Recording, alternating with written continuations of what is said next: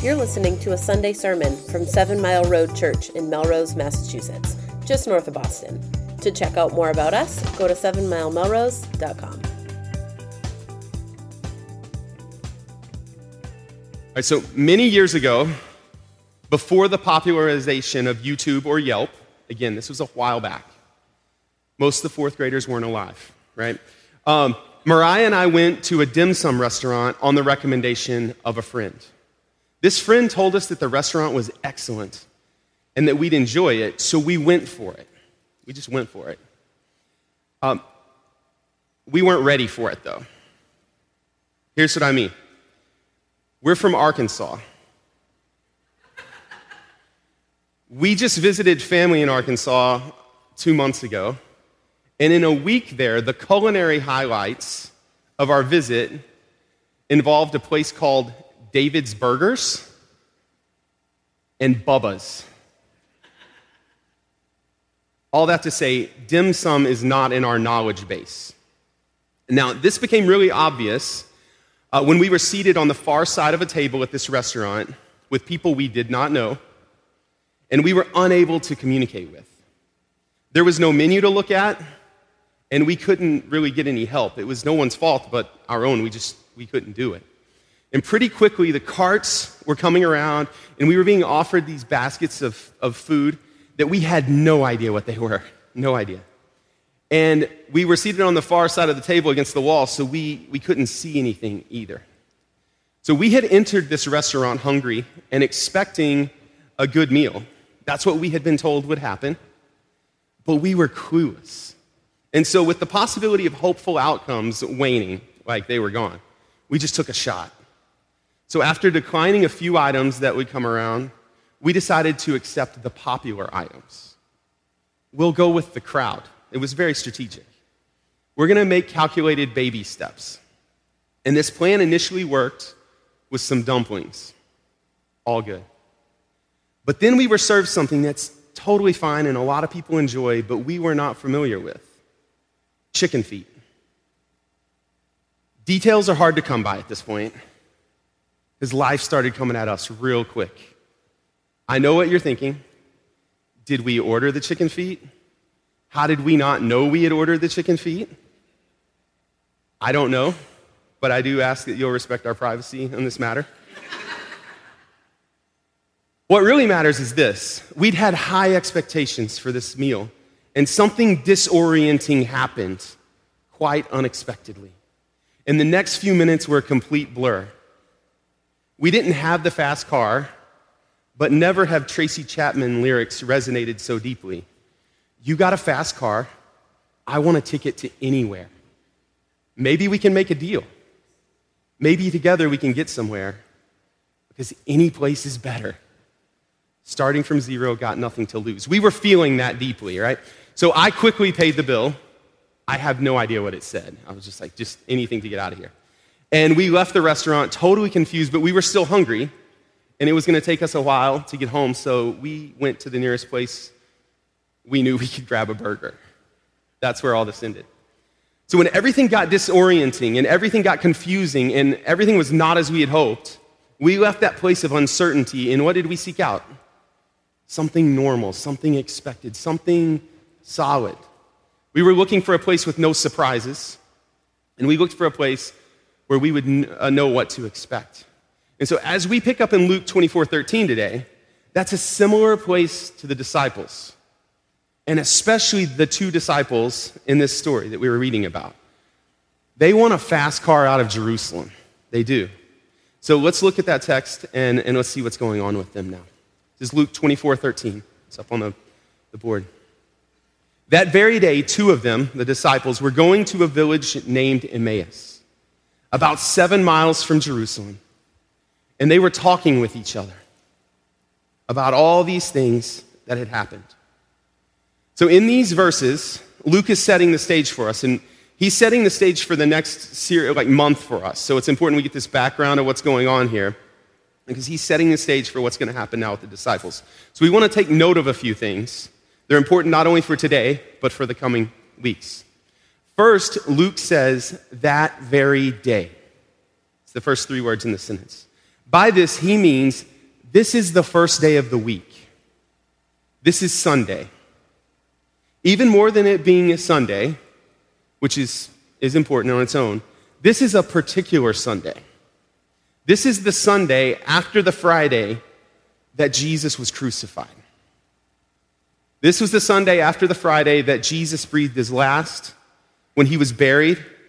And this is the Sunday after the Saturday where Jesus' disciples rested, but also did not know what was ahead as their Lord was in the grave. They didn't know. This is the Sunday that Luke tells us that earlier on in this chapter, verses 1 to 11, I'm going to summarize for you. This is the Sunday that he tells us they found the stone rolled away from the tomb, but when they went in, they did not find the body of the Lord. But instead, they were told by two men standing in dazzling apparel, Why do you seek the living among the dead? He is not here, but has risen. Remember how he told you while he was still in Galilee that the Son of Man must be delivered into the hands of sinful men and be crucified and on the third day rise. This is that day. This is the Sunday that they remembered his words and they returned from the tomb and they told all these things to the 11 disciples and to all the rest. This is that day. It's that day that Mary Magdalene and Joanna and Mary, the mother of James, and the other women with them told all these things to the, to the disciples, to the apostles. And it's the Sunday that, listen to this, because Luke says it. It's the Sunday that the apostles did not believe them. And it's the Sunday that Peter rose and ran to the tomb, stopping and looking in. And he saw the linens themselves, the, the linens that Jesus was buried in, and he went home marveling at what had happened. So when Luke writes that very day, what he wants us to know is that this is Easter Sunday. This is Resurrection Sunday. So that's the world we're stepping into now with these disciples. But he also, with that, wants us to see that the empty tomb did not automatically mean that everyone figured out who Jesus was. Instead, they were confused it was empty. They struggled with this. All of the disciples weren't initially understanding of or accepting of the resurrection, even though Jesus had told them it was coming. So, this is the background, and this is the day that the, what we'll call the Seven Mile Road story takes place on. Second, in, this, in verse 13, Luke tells us this, of this story uh, that it involves two of them. It's the two guys here. Two, these were disciples of Jesus. Now, they were not apostles. They knew Jesus and they had been around Jesus. And they were there earlier in that day when the empty tomb was reported, but they didn't believe the women who told them. In verse 11, Luke had told us, But these words seemed to them an idle tale, speaking of the group, and they did not believe them. That's two of them. Third, these disciples, we want to see this, are walking away from Jerusalem to a village named Emmaus. Now, we do not know exactly where Emmaus, uh, or, yeah, where Emmaus is located. We don't know exactly where that was today. But Luke says it was about seven miles away from Jerusalem. So, with everything in their world upended, these disciples are walking away from Jerusalem, but we need to see that their movement is more than physical. They are walking away, it is more than geographical. But on top of that distance, there's also relational distance happening here. Everything that had seemed so certain, so solid with Jesus has seemingly disappeared. And his disciples are looking for something solid to hang on to, to hold on to. These disciples were sad, they were confused, and they were disoriented with everything that had happened between Jesus' betrayal and his arrest and his resurrection and it's not simply that they weren't understanding or not accepting of the, the, re- the resurrection. We see here that there was actually some splitting on this, thing, on this. The community following Jesus was not in this moment aligned. They were drifting from one another, and they were drifting from their hope in what Jesus had promised. Now, we also know that they weren't necessarily done with him, though, because as they were going to Emmaus, verse 14 here tells us, they were talking with each other about all these things that had happened. So they may have had some, some confusion, they may have had some sadness, they may have some disorientation, but we can see that they're still talking about Jesus. They were already talking about him, but as we've noticed above, they weren't seeing him rightly. As everything was happening fast and their world has flipped over, there were many ways that this whole Jesus thing could go for these guys. And they hadn't figured it out, but they were talking about him which is tremendous and is exactly where we want to be when we don't know what's going on in our world. See, it's crucial that they were talking, that they were discussing all the things that had happened. And even though they didn't have it figured out, they knew who to talk about. And that's what we want to see here. They knew who to talk about. See, like the disciples, we're broken people living in a broken world. And most of us live with more sadness, confusion, and disorientation than we want. Whether it's anxiety or broken relationships, whether it's disease, whether it's death, they're all nearer than we would like to think. And the truth is that we oftentimes don't know how Jesus fits into all of that and how he fits into the lives of those around us. And so we can have no clue what he's currently doing and how that works into our dreams for our friends and for our family, for our faith, and, and how it fits into the future that we're dreaming of. Much of life can feel like me trying to order dim sum that day, right? I don't understand what is happening. What I think I want is totally different than what I actually want and need. I'll go for that, I guess. Yikes, what just happened? Now I really don't understand. Life can feel like that. But it's not just for us, and it's not just our cluelessness at a particular restaurant. Very often, that can be life, whether it's parenting growing children or living alongside neighbors that just make life hard, or sometimes it's just that I make my own mess. Just me, I'm the only one that would do that, but just bear with me for a second. Sometimes it's just that I make my own mess, and I make my own life and the lives of others difficult. So, regardless of what brings you sadness and confusion, the disciples were feeling those things on the day of Jesus' resurrection. But even when they didn't have everything figured out, they knew who to talk about. And they had each other. This is what disciples of Jesus do in life. This is why Sundays matter. This is why our gospel communities matter. This is why our tracks matter. This is why it matters that we have friends that we connect with and talk about Jesus with. Because this is what disciples of Jesus do in life. They talk about Jesus, they talk about Jesus, and they talk about Jesus. Whether we're full of faith at the moment or not, we need to talk about Jesus with one another.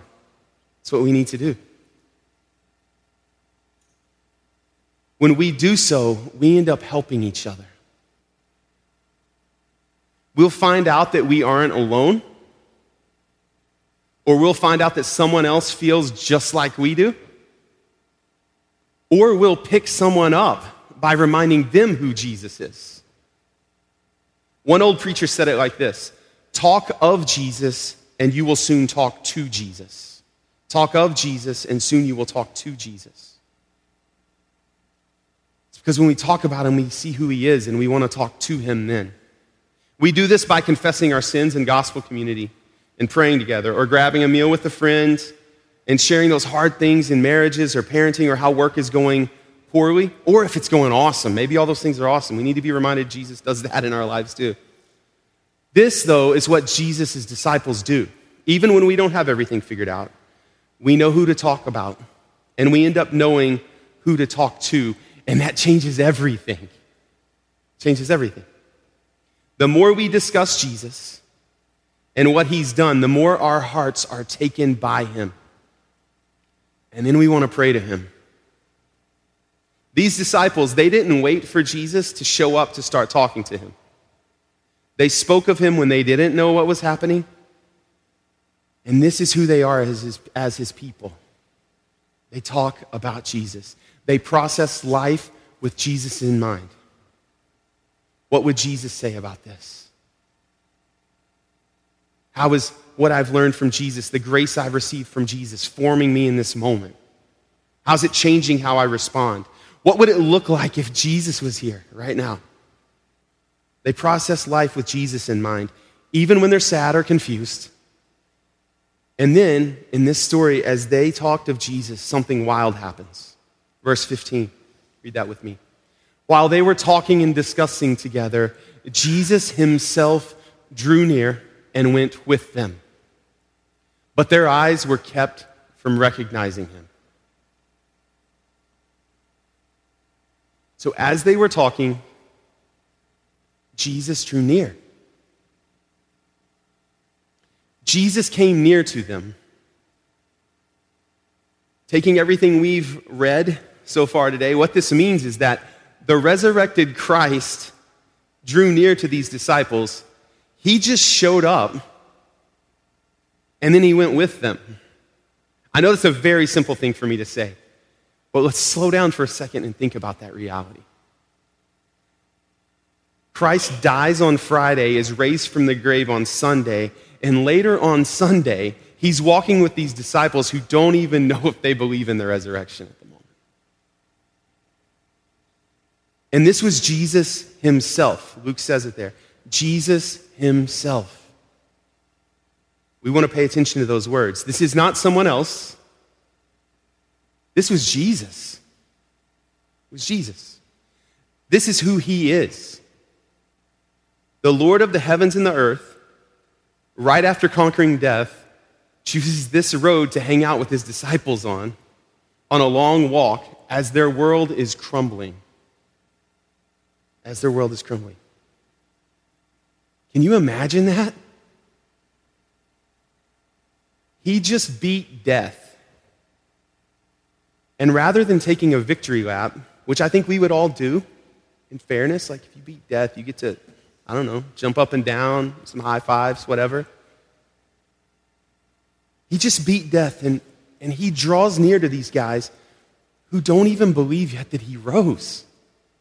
This is Jesus. This is who he is. This is who he is. He draws near his people so that he can draw his people near him. See, in coming to earth, Jesus drew near his people, and in seeking and saving the lost, Jesus drew near his people. And in his death, Jesus drew near his people. So the Emmaus Road was not the first time Jesus came near, and it would not be the last time. This is just who he is. He draws near his people to draw his people near him. If you want more really good news, notice that Jesus doesn't only draw near when we have stuff figured out. Remember, these are the guys that have just bounced out of Jerusalem after being told about the resurrection. They didn't believe it, so they just said, We're out, like this. Luke says that. It's not in every translation, but literally was like, We're out, guys. And they walk away. These disciples don't yet have everything figured out. And Jesus draws near to them in their most challenging time. And this should encourage you if you're new to Jesus, and maybe even if you're not yet believing him. Jesus doesn't demand that you have life figured out, he just doesn't. He doesn't demand that you have him totally figured out before he comes around. He doesn't. He draws near even when we have questions or doubts. And so, as a church, we want you to feel that here at Seven Mile Road. We will, we will give you the gospel and safety and time to talk about, to think about Jesus, because we want you to see Jesus Himself. That's what we want. That's our prayer. What that means is that whether it's on a Sunday morning or at a coffee shop or at a barbecue we're going to do like these disciples and we are going to talk about Jesus. It's what we're going to do. We're going to talk about who he is, we're going to talk about what he's done, and we're going to do that even when we don't have everything figured out. We're going to do that especially when we don't have everything figured out, which is a lot of the time. And we're going to do all of that because we are still convinced that while we don't have it figured out, Jesus came out of that grave and he does have it figured out. So we want to give you a place, a safe place to ask questions. We want to give you time to think and consider who he is. And we want you to have that here. And we want you to know that we're committed to that for you. And even more than us being committed to that, what I want you to see in the text today, in the Gospel of Luke, in the Word of God, is that Jesus draws near even when we don't have it all figured out. No matter what we're dealing with or how far from Him we may be, He can draw near, and He will. And similarly, this is good news for those of us who do believe Jesus. If you believe Him already, if you're familiar with Him and spend time with Him, and really do believe Him, then you'll also know that life is still, still hard, still very hard. And brokenness is still all around us and still in us. And faith is tough. Yet this text shows us that Jesus draws near when we are struggling. He draws near when the world is flipped upside down. He draws near to his people, and he draws his people near him. That's who Jesus is. He draws near to you to draw you near to him. So let that be good news for you. But Jesus did not only draw near his disciples for a moment when they did not have things figured out. He did not just show up and give them a quick pep talk at halftime. He did not show up and give them a get it together talk. Jesus went with them. Jesus went with them. He went with them on their journey, and we're going to talk more about that journey over the next three weeks. But for now, let's just see that Jesus knew, drew near when they were sad and confused and disoriented, and he went with them. He went with them even though they don't yet understand and aren't even able to recognize him. Their eyes were kept from recognize them, recognizing him. So they can't get there yet, but Jesus goes with them anyway. The resurrected Christ is now walking this road with these two disciples who don't yet rightly see him or his resurrection. Jesus knows where they are at. He's not surprised by any of this. And he's not scared away by their struggles or their inability to see. Jesus knows that just because they don't yet see him doesn't mean they won't ever see him. Jesus knows that just because they don't yet see him doesn't mean that they will never see. And so he draws near and he doesn't stop being near. So the next time Mariah and I went for dim sum was over a decade later of the first time. I know you were all wondering, have we been back? I know that that's what you were curious about, so I'm going to tell you. It was over a decade later. We still did not have things figured out, but it was a totally different experience. It was fantastic. Here's why a friend of ours who spoke Cantonese invited us and he ordered for us and he explained what was happening. He explained what we were eating, which was a big step up for us. And he looked out for us. And then he paid the bill. We still did not know what we were doing. We still didn't understand all that was happening. But someone who did know had drawn near to us. You guys see that difference? Somebody who did know was there with us. And it changed everything. Disorientation turned to delight in the, in the meal, but also in the friendship, in the relationship. Life can be very disorienting, life can be very confusing. Life can take turns that we don't want to be a part of. But Jesus draws near in the midst of all that. He is no far off, disconnected God. That's our big idea today. Jesus draws near, and that idea is at the heart of the gospel. No matter the uncertainty, no matter the confusion, no matter what brokenness has your world spinning, Jesus draws near. And he doesn't demand you know everything, he doesn't demand you have answers, he doesn't demand that you're all cleaned up. And he gives us one another to talk about him And more importantly, he gives himself. Jesus came to this earth, he died for our sins, for all of our disobedience, for all of our disbelief. He paid the penalty we deserve to make a way for us to be near God through faith in him. And then Jesus rose victorious, and Jesus will return to restore the heavens and the earth and put away all sadness, all sin, all death, all disease, and all pain. There is not a thing in our lives that brings pain that will not be made right on that day that Jesus comes back. He will end all doubt, all doubt about his resurrection, about his rule, about his reign and He will draw us near for an eternity of unending and ever increasing nearness. So, no matter what disorients us today or tomorrow, no matter what threatens to distract us, let's believe Jesus. He Himself, Jesus Himself, the risen Lord, draws near. Let's believe that good news. Let's lean into community that points us to Him. And let's know that wherever we go, He goes with us. Would you guys pray with me?